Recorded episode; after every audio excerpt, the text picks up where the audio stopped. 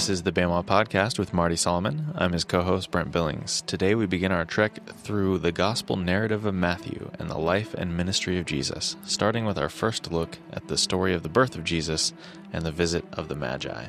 Yeah, finally time to get into some verses of text.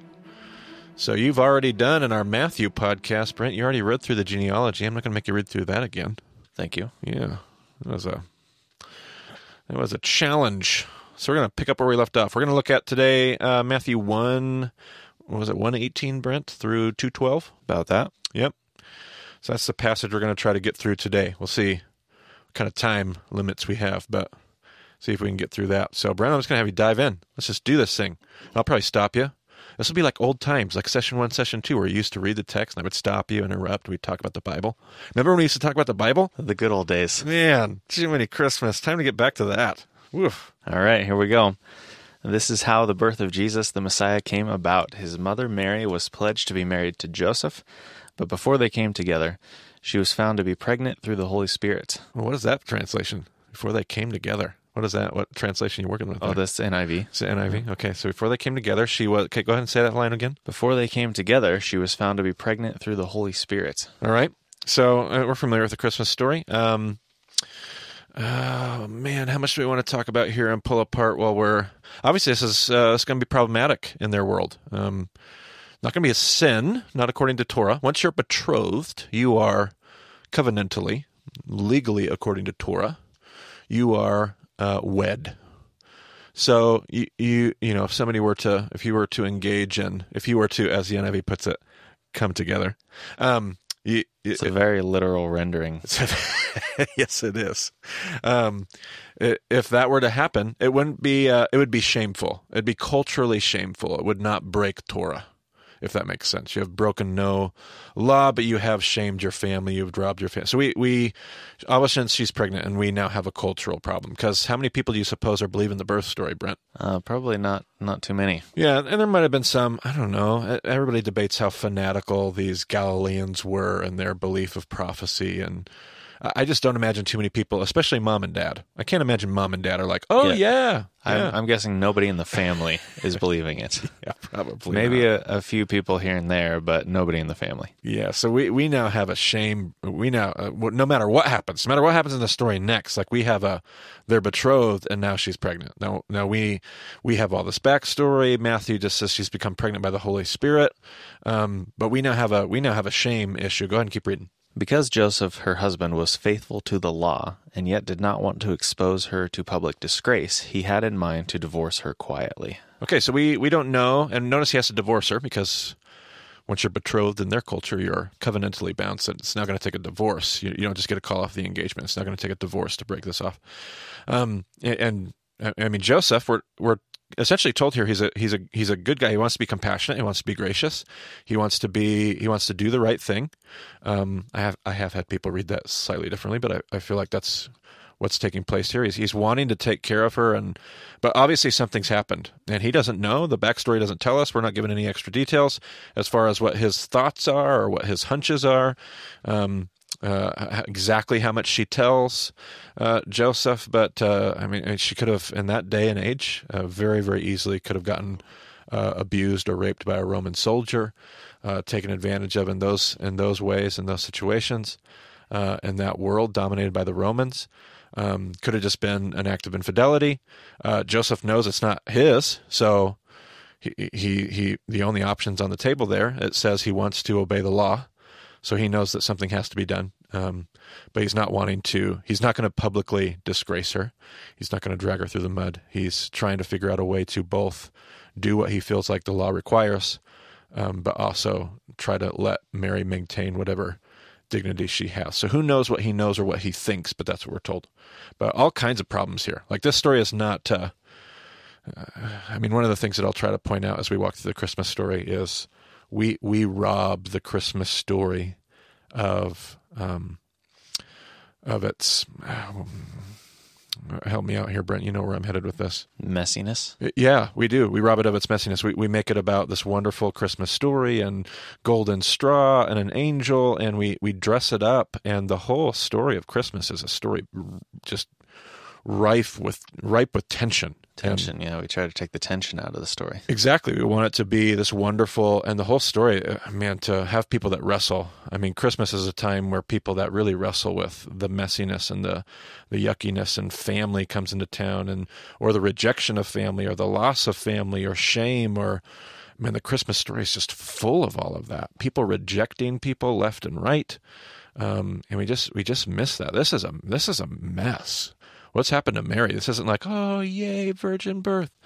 This is an absolute disaster for her culturally. And it's not in the Matthew account, but even like the the um, there's no room in the inn. Right. That's how we tell the story. Right. As if it's just like, oh, sorry, we didn't have, and and really, it's more of like the, their family rejected them. Right. But we gloss over that. Right. And, and there's a lot of culture, especially right now, there's a lot of academic and scholastic pu- pushback to that, uh, to some of those ideas. Uh, we don't really know. The, the, the living situations in Bethlehem would lean one way, lean another way. We don't really know exactly what the setting was. I've often pitched it as being in a shepherd's cave. Um, a stable, we're told. When I take my students over to Israel, uh, uh, I was taught Shepherd's Cave. Stuff has kind of changed as of the last decade or two. And so there's a lot of pushback to that. It's very possible that she was given the lower quarters. Um, dwellings in Bethlehem were often multi storied insulas. Um, uh, and and the bottom story was essentially where they stored the animals. Uh, and so people are like, well, they weren't cast out on their own, and but even still, uh, the pregnant lady in a in a culture of hospitality, you are not sticking the pregnant woman down with the cows. Um, there is some level. uh, We can argue about how close they were to other people, or whether or not they were sent out to the edge of town, or. But you're exactly right. This is not an inn. This is not, and and you're quoting the Gospel of Luke. Luke definitely knows how to use his his language. Uh, he uses the word for inn in the story of um, uh, the Good Samaritan. If you remember, the man is beat up. He takes him to an inn. Uh, pandaxion is the Greek word there. But but Luke also knows how to use the word kataluma. If you remember when Jesus is setting up for the Passover, he says, "Go find a man carrying a jar and ask for his guest room. Where is the kataluma?" And the word is guest room. The word used in the Christmas story in Luke's gospel is not pandaxion, it is kataluma. So what they're really saying is there's no room in the guest room, which again, in a in a culture of hospitality, in a world where you sleep multiple families in one dwelling, I, I don't I don't understand how there cannot be room in the kataluma. Just scoot over. or somebody else go sleep down with the cows, but not the pregnant lady. There is on some level, on some level, there is a sense of shame and and a pushing out and a rejection. How deep that runs, we could debate that, but this is a messy, messy story, and that's what Christmas is meant to communicate to us. You're absolutely right. Uh, but go ahead. Let's uh, let's keep reading. Uh, okay, so he had he had in mind to divorce her quietly. But after he had considered this, an angel of the Lord appeared to him in a dream and said, Joseph, son of David, do not be afraid to take Mary home as your wife, because what is conceived in her is from the Holy Spirit. She will give birth to a son, and you are to give him the name Jesus, because he will save his people from their sins. Had to have been uh, one heck of an experience and some some move of faith. Uh, and I don't want to keep making this about Joseph because Mary is is really the, especially in Protestantism, we don't give Mary nearly enough street cred, but uh, she's the one to really be kind of uh, historically honored here in this story. But Joseph is no slouch here either. Uh, the step of faith that I mean, I don't know when the last time was you heard from an angel or had a dream, but I would wake up and really question whether or not I had eaten some bad oatmeal or something before I went to bed, or I don't know. I'd have a million different ways to explain that, but for him to get that message and to take that step, because now he's joined her in this shame.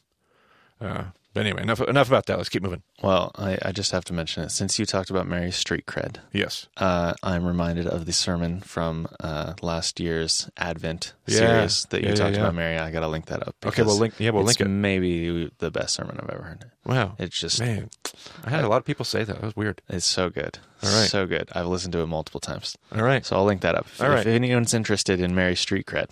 there you go. And I have one other question too. Yes. When he says Joseph, son of David, he's talking about King David, right? Yeah, yeah, yeah. Definitely a callback to his. Uh, he just did the genealogy, um, uh, and the chapter before Matthew did, and so now the angel, you know, he's he's calling out Joseph. This is time for you, and maybe that's why Joseph responds with faith.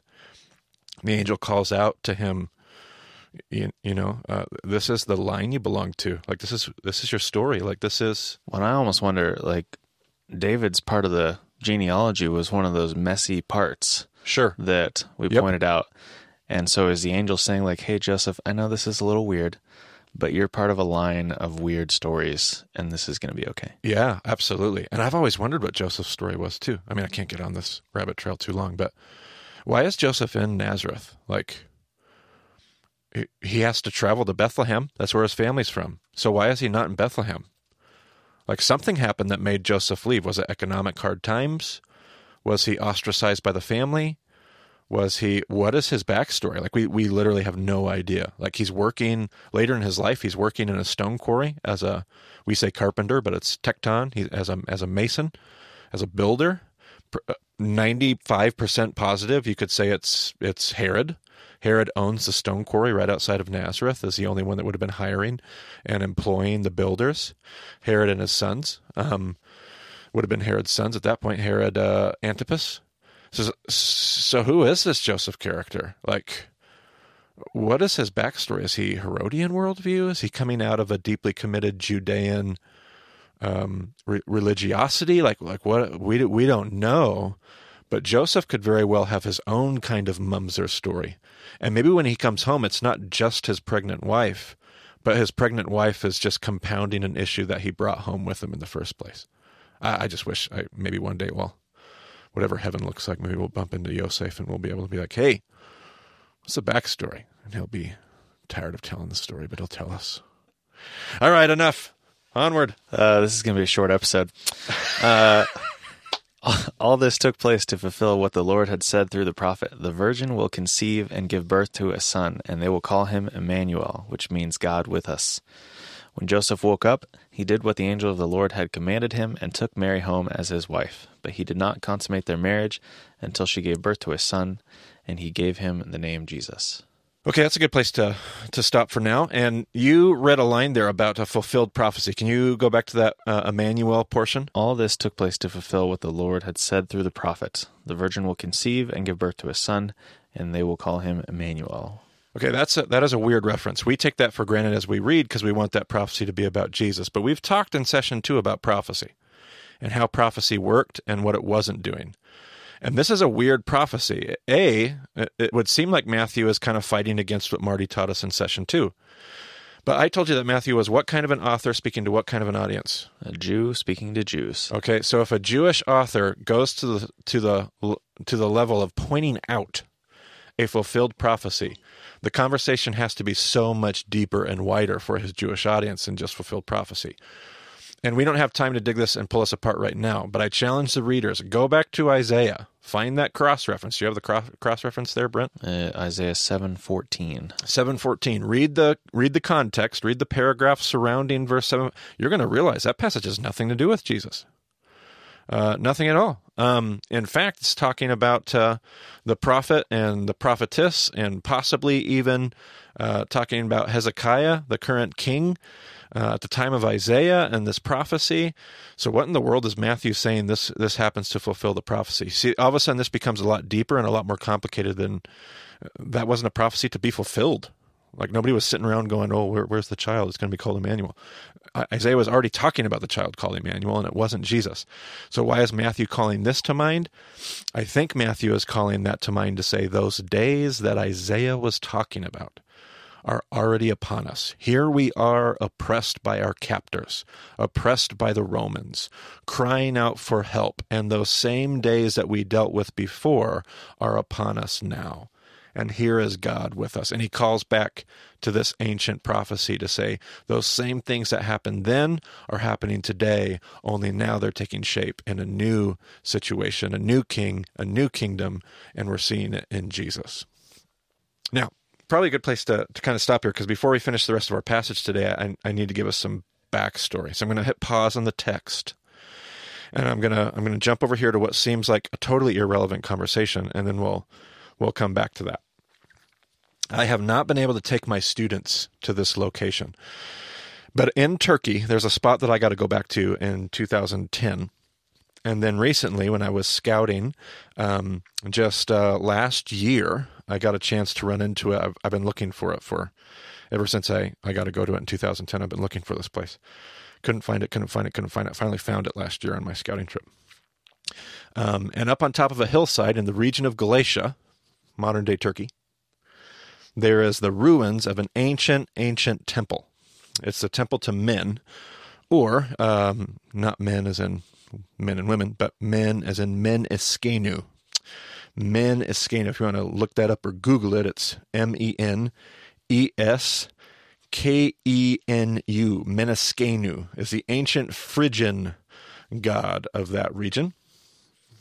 Somewhere dates somewhere around uh, 4000 to 3000 BC. So we're talking good millennia before Abraham to give us a reference point. The the worship of Meniskenu is uh, connected uh, to the zodiac, ancient ancient forms of the zodiac. We have been studying the zodiac and worshiping the zodiac as humankind for a long, long time, for thousands and thousands of thousands of years. Pretty much as as as old as humanity. What is it I'm trying to say? As long as we have been looking at the stars, um, we have been coming up with all kinds of theories and ideologies. We've been coming up with religions. We have been worshiping the stars in a lot of ways for thousands and thousands of years, especially in the pagan world. Um, as people have looked at the stars, they've made very similar observations over the course of human history. One of those is that obviously the stars move. And so, one of the biggest theories, as they looked up at the night sky that seemed to move and flow, uh, what was one of their main theories? When we look up at the sky, we must be looking at what, Brent? In fact, we even talked about this with Egypt and the cartouche and the vault. Uh, we must be looking at where the gods live. Uh, gods live in what? What kind of world is it? Like, what if it's kind of? It's like the sea. It's a sea. It's a gigantic cosmic watery ocean, and the stars are floating in this ocean. That's why it moves as the year goes. They don't have any concept of how orbits work and all those kind of things. And so they just look up there, they realize that the sky is, it has to be water the way that it moves around us. So there must be a sea up there. But they also noticed that everything moved in unison, in rhythm, except for what they could see was seven stars. Um, they noticed that, uh, let's see here, I've got them listed in my notes uh, the sun, the moon, Venus, Mars, Jupiter, Saturn, and I've even been told somehow uh, they had some awareness of Uranus at different points in history. All of these stars and parts of the sea where they looked at it and they said, those stars don't move in the sea the same way as all the other stars. They don't move with the constellations. They're like on their own, they're doing their own thing. And so throughout the ancient world, they always connected those those stars, especially the Roman world, you know, Rome now they worship Jupiter and Mars and Saturn and Venus. These were these were gods that they worshipped. They would connect these stars to to God worship. Well, this temple in um, uh, in in Galatia, it wouldn't be Galatia at that point. This temple in ancient Phrygia uh, worships Meniskenu. And the story that lies behind Meniskenu is Meniskenu is connected to the constellation of Taurus. And the reason that Taurus is worshipped, in fact, when you when you hike up to this temple, you're going up this mountain. As you get closer to the temple, you start finding all of these stones, uh, almost signposts, indicators. When you get close to the temple, you'll find ruins of the temple lying all over, and all over these stones are pictures of the bull in the temple or in the house. You might say, especially in the Greek, you'd say oikos. The bull is in the house that's what those and i think brent you might even have some pictures that you can connect to our our, our show notes here but you'll have a bull in a house. Here's the bull and it looks like a moon but it's really the horns of taurus is what it is. Uh, and taurus is in the house connected to the worship of meniskenu what it's referring to is the spring solstice. On march what we would call march 21st on the spring solstice solstice the beginning of spring solstice um, uh, the sun the chief like if you think of all the sun, moon, Jupiter, Venus, like what's the brightest, biggest, best star on that list, Brent? Uh, probably Mars most of the time. Well, I mean, like the brightest and biggest of the sun, the moon. Oh, oh, oh the sun. The sun, right? So Sorry. the sun gets connected to this chief god worship. And the sun on spring solstice was rising into the house of Taurus. And so they said, well, Taurus is the owner of the zodiac. And that got connected to the worship of Meniskenu. That's all fine. It's all well and good. Ancient stories of the astro- of ancient astrology and worship of ancient gods. Something happened about 2,000, 3,000 years later, about 146 BC. Do I have that date right? Let me check. One, no, I don't. Glad I checked. How about 167 BC? 167 BC. There was a Greek philosopher and astrologer uh, that was studying uh, his ancient Babylonian. Actually, I think at first it was Egyptian. He was in Egypt. I believe he was in Alexandria. He was studying his ancient records and he noticed this reference to the bull in the house. And it surprised him because, in fact, the bull isn't in the house in 167 BC. The sun does not rise into the constellation of Taurus. In 167 BC, the sun rises into the constellation of Aries. And so he was confused. He said, No, no it doesn't rise in the house of Taurus. And so he went over to Babylon. He made the trek all the way to Babylon to check Babylonians. They're, they're, they're the other leading astrologers Alexandria and Babylon, Egypt and Babylon. So he went over to check their records. Sure enough, in the ancient, ancient world of 3000 BC and beyond, the records show that the bull, the, the sun, was rising to the house of Taurus. But it doesn't anymore in 167 BC. What they didn't know is what we know now, and that is that the Earth, the tilt, the axis of the Earth, is on the slightest ever wobble. The wobble of the Earth, Earth's axis. And because of this wobble, the zodiac slowly, slowly, slowly shifts year by year by year. And about every 2160 years, about every 2160 years, 2160 years, it wobbles enough that the sun rises into a new house. And by house, what do we mean by house? If you look at the zodiac, what does it look like, Brent? Eh, or there's probably different representations of the zodiac, but the common representation, how do we represent it? It's like a circle broken into like pie pieces. Yeah, it looks like a big pizza, right? And every slice of the pizza is what we would call a house, a house of the zodiac, right? And all your zodiac signs correspond. And the zodiac changes over the course of that. It's very, very, very complicated. By the way, if you want a good book to try to get your head around this, uh, there's a book by James Kennedy, Dr. James Kennedy. I will not recommend his resources very often. Uh, we actually have in our show notes linked the TBN special for his book. we won't be recommending too many TBN uh, things, but as, uh, I actually got a copy of the same TBN special book. Um, uh, James Kennedy is often on TBN. If you're not familiar with TBN, if you didn't grow up with Christian fundamentalism, it was the cable uh, the cable Christian evangel the televangelist channel.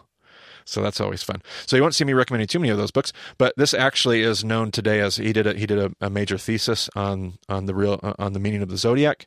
It has a lot of good history. I wouldn't necessarily agree with all of his application or his nuances at all, but if you want to try to get a handle on the ancient zodiac, it's a short, little, easy uh, paperback read, uh, and we'll we'll link that there too. It gives you an idea of how the zodiac has worked throughout history. Don't buy it new. It's like fifty dollars. Yeah. But you can get a used copy for about ten bucks. There you go. Definitely do that. There's Christians on TV. Got to watch out for them. And get you, get you with that money. Oh man. Anyway, so so that was the worship of of the zodiac, and what they didn't know was was that that wobble was making it rise into a new house, and so out of this realization sprung a whole brand new religion. This Greek philosopher. Uh, in 167 BC made this discovery.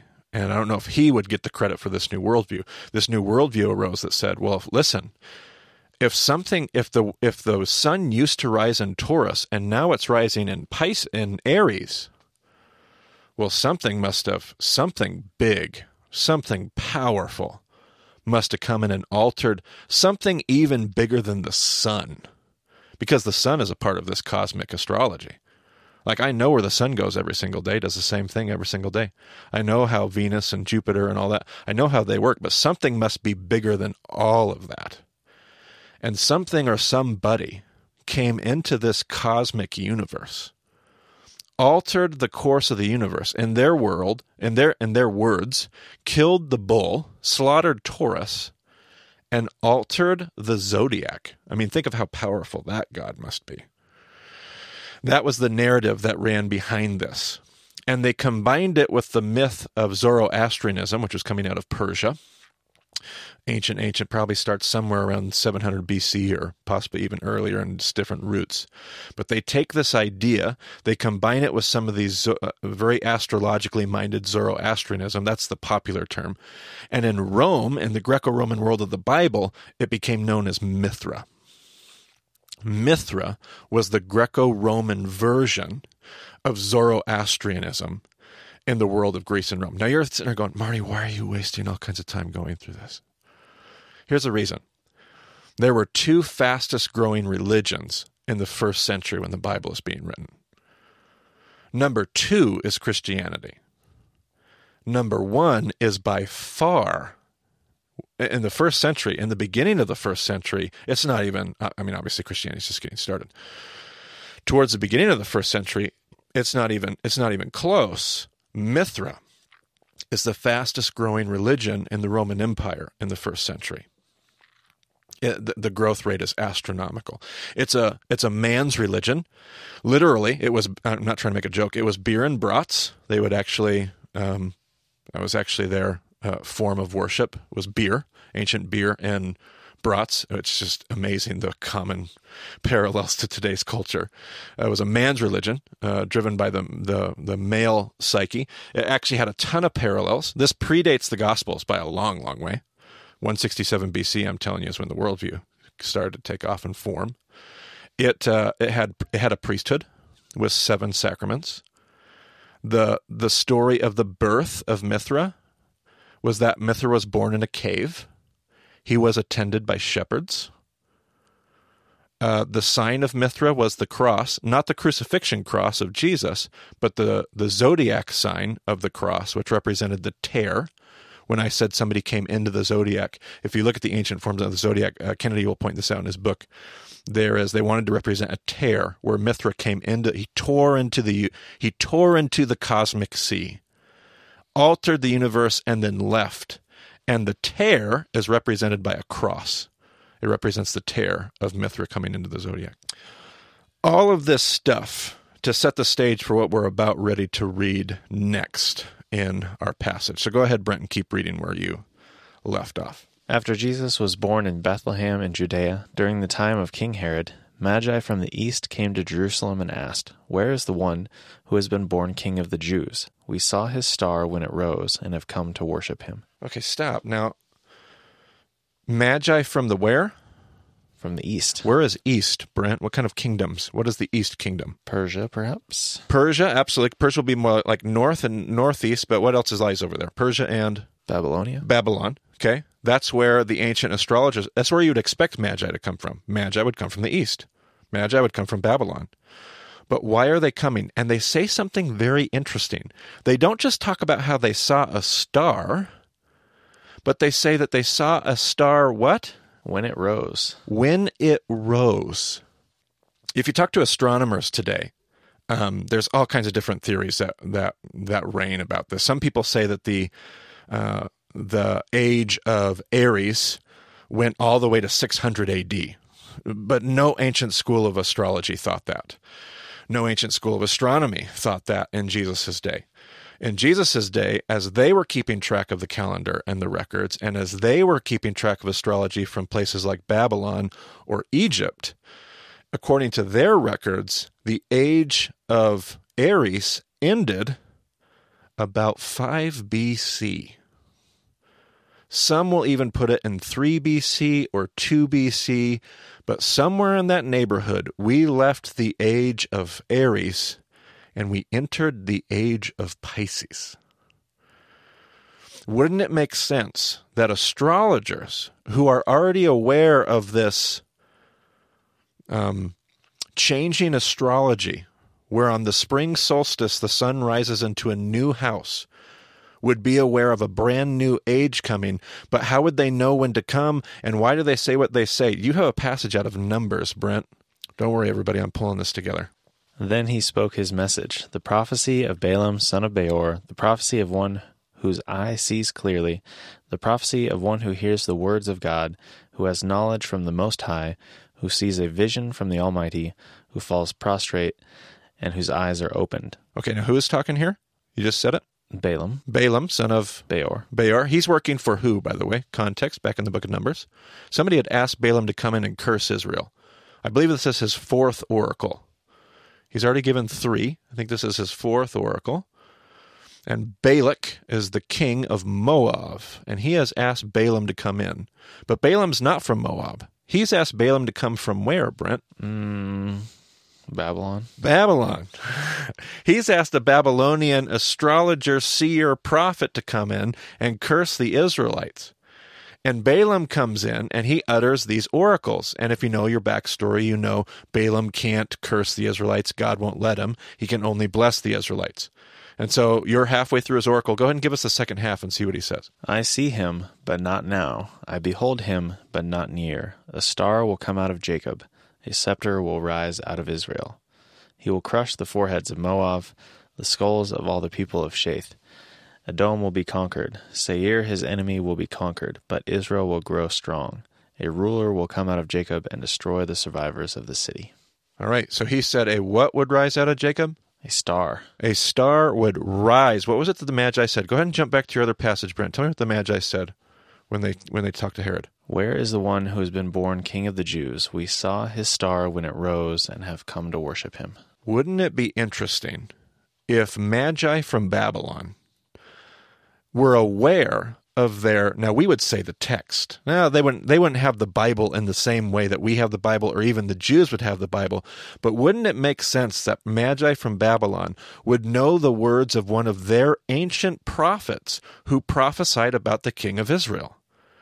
You see these these total pagans from the east, these magi from the east know their text. And I would even push this even further to say, how do they know how to show up now? And there's been a lot of theories, a lot of uh, uh, astronomical theories about what happened around 2 BC, 2 to 4 BC when Jesus could have been born. Um, there's definitely a convergence of uh, Jupiter and Venus. Now, can you remember, Brent, who does Jupiter represent in mythology? Mm, some god. The king, like Jupiter is the, the biggest king. So Okay. Jupiter is uh, Is Zeus. is Jupiter is a Roman god? Jupiter is a Roman god. Zeus would be the Greek equivalent. Okay. Okay. Venus, well, Venus is the mother goddess. So when you put the uh, the father goddess and the mother goddess together, wouldn't it make sense that you would have a baby? In fact, some have said at different points of the year, this collision would have possibly even happened at the foot of uh, uh, even constellations. One one theory says Leo. One one one uh, theory says Virgo. Virgo would be the what is what is what would we say in the English? Virgo is the the virgin. Okay. See, I wonder if they even know their text to the point where they're even they're putting all the astrological signs together and they're going, "This is the moment." I wonder if their pagan belief in astrology, combined with a little bit of faith in the text, has led them to the right moment at the right time to come seeking the birth. Now that that's not even what astounds me. Like this is all. I mean, so much of this is speculation what astounds me about this is the way that God is able to work within the, the context of history to bring about his story. Wouldn't it make sense that God sends Jesus at the same time when the whole world is going, we're entering a new age? When, a, when the world is surging towards this brand new religion about Mithra, the story of a king born in a cave, attended by shepherds, who will have priests, that will have seven sacraments, whose sign would be. Doesn't it make sense that God would use that exact point in human history to say, I've got a story. It's the same thing that you're looking for, only it's the real deal. That's what blows my mind about all of this. So let's go ahead and uh, finish out the passage, and I might add some commentary as we get there, but let's read the rest of this out. When King Herod heard this, he was disturbed, and all Jerusalem with him. When he had called together all the people's chief priests and teachers of the law, he asked them where the Messiah was to be born. In Bethlehem in Judea, they replied, for this is what the prophet has written. But you, Bethlehem, in the land of Judah, are by no means least among the rulers of Judah, for out of you will come a ruler who will shepherd my people Israel. Then Herod called the Magi secretly, and found out from them the exact time the star had appeared. He sent them to Bethlehem and said, Go and search carefully for the child. As soon as you find him, report to me, so that I too may go and worship him.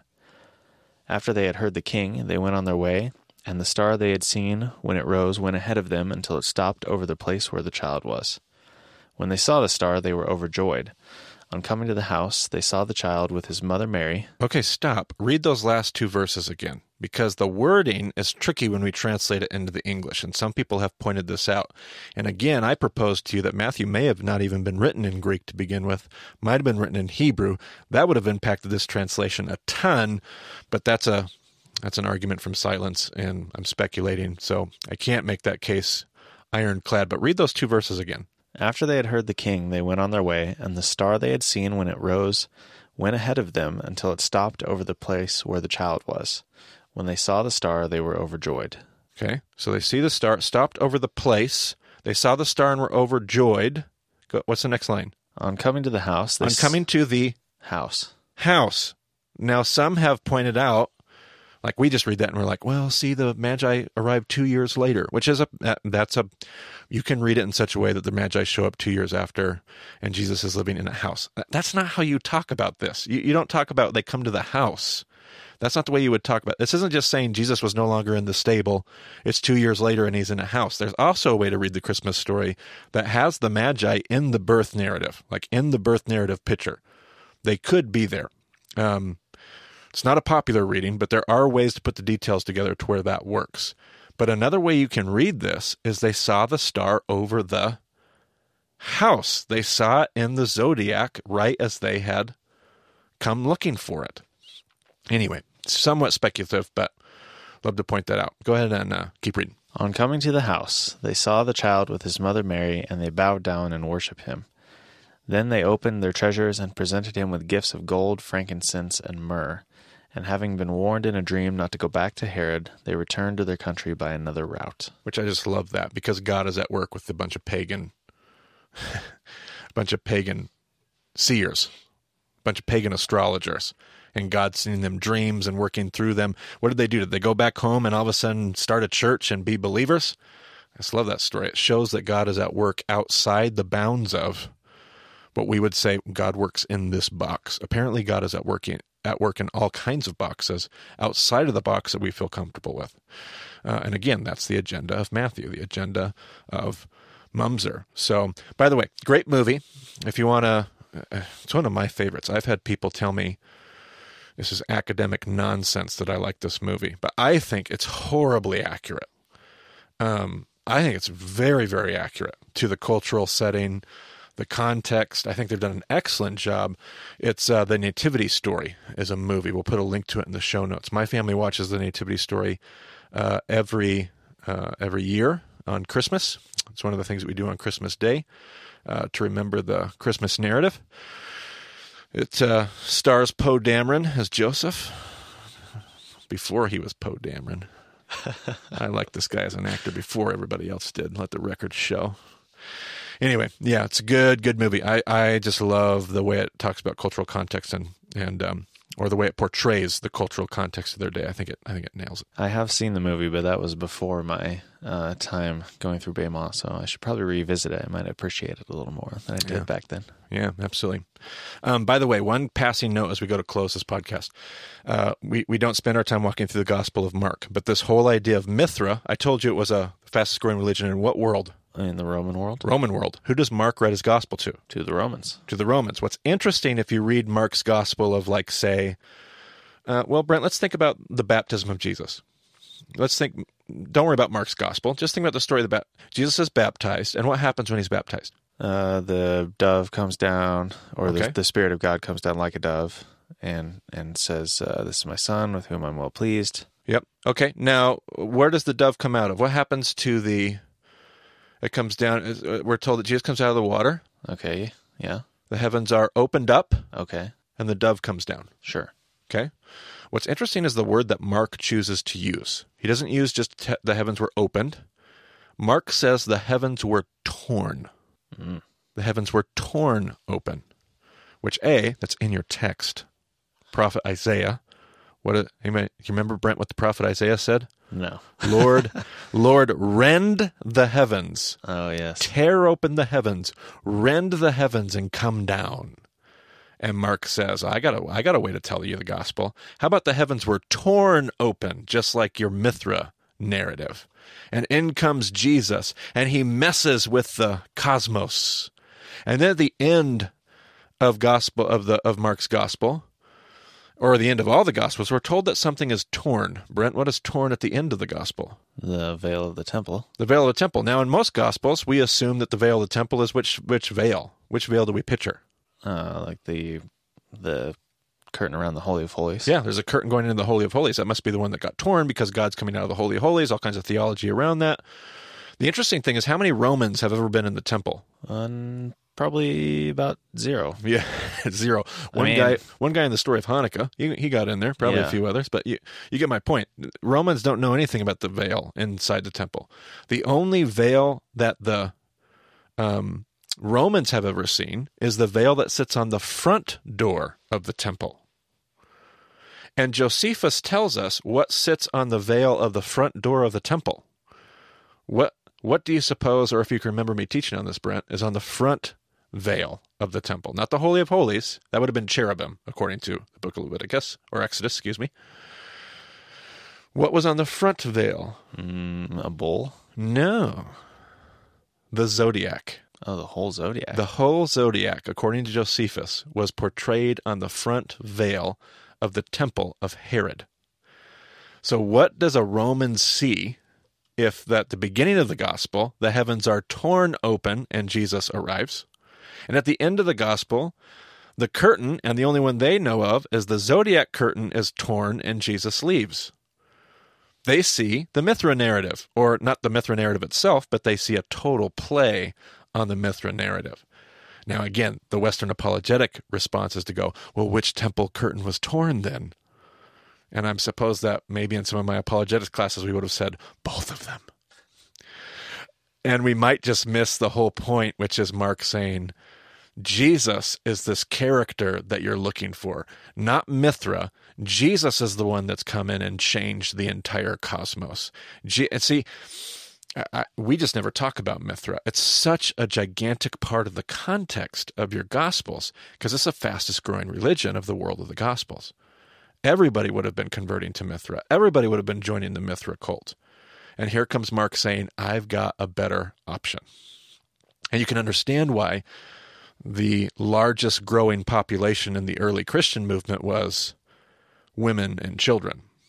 Because the men are flocking which direction, Brent? To Mithra. To Mithra. How do you suppose their wives and children felt about that? Probably not uh, very welcome. Probably not as enthusiastic as their dads did.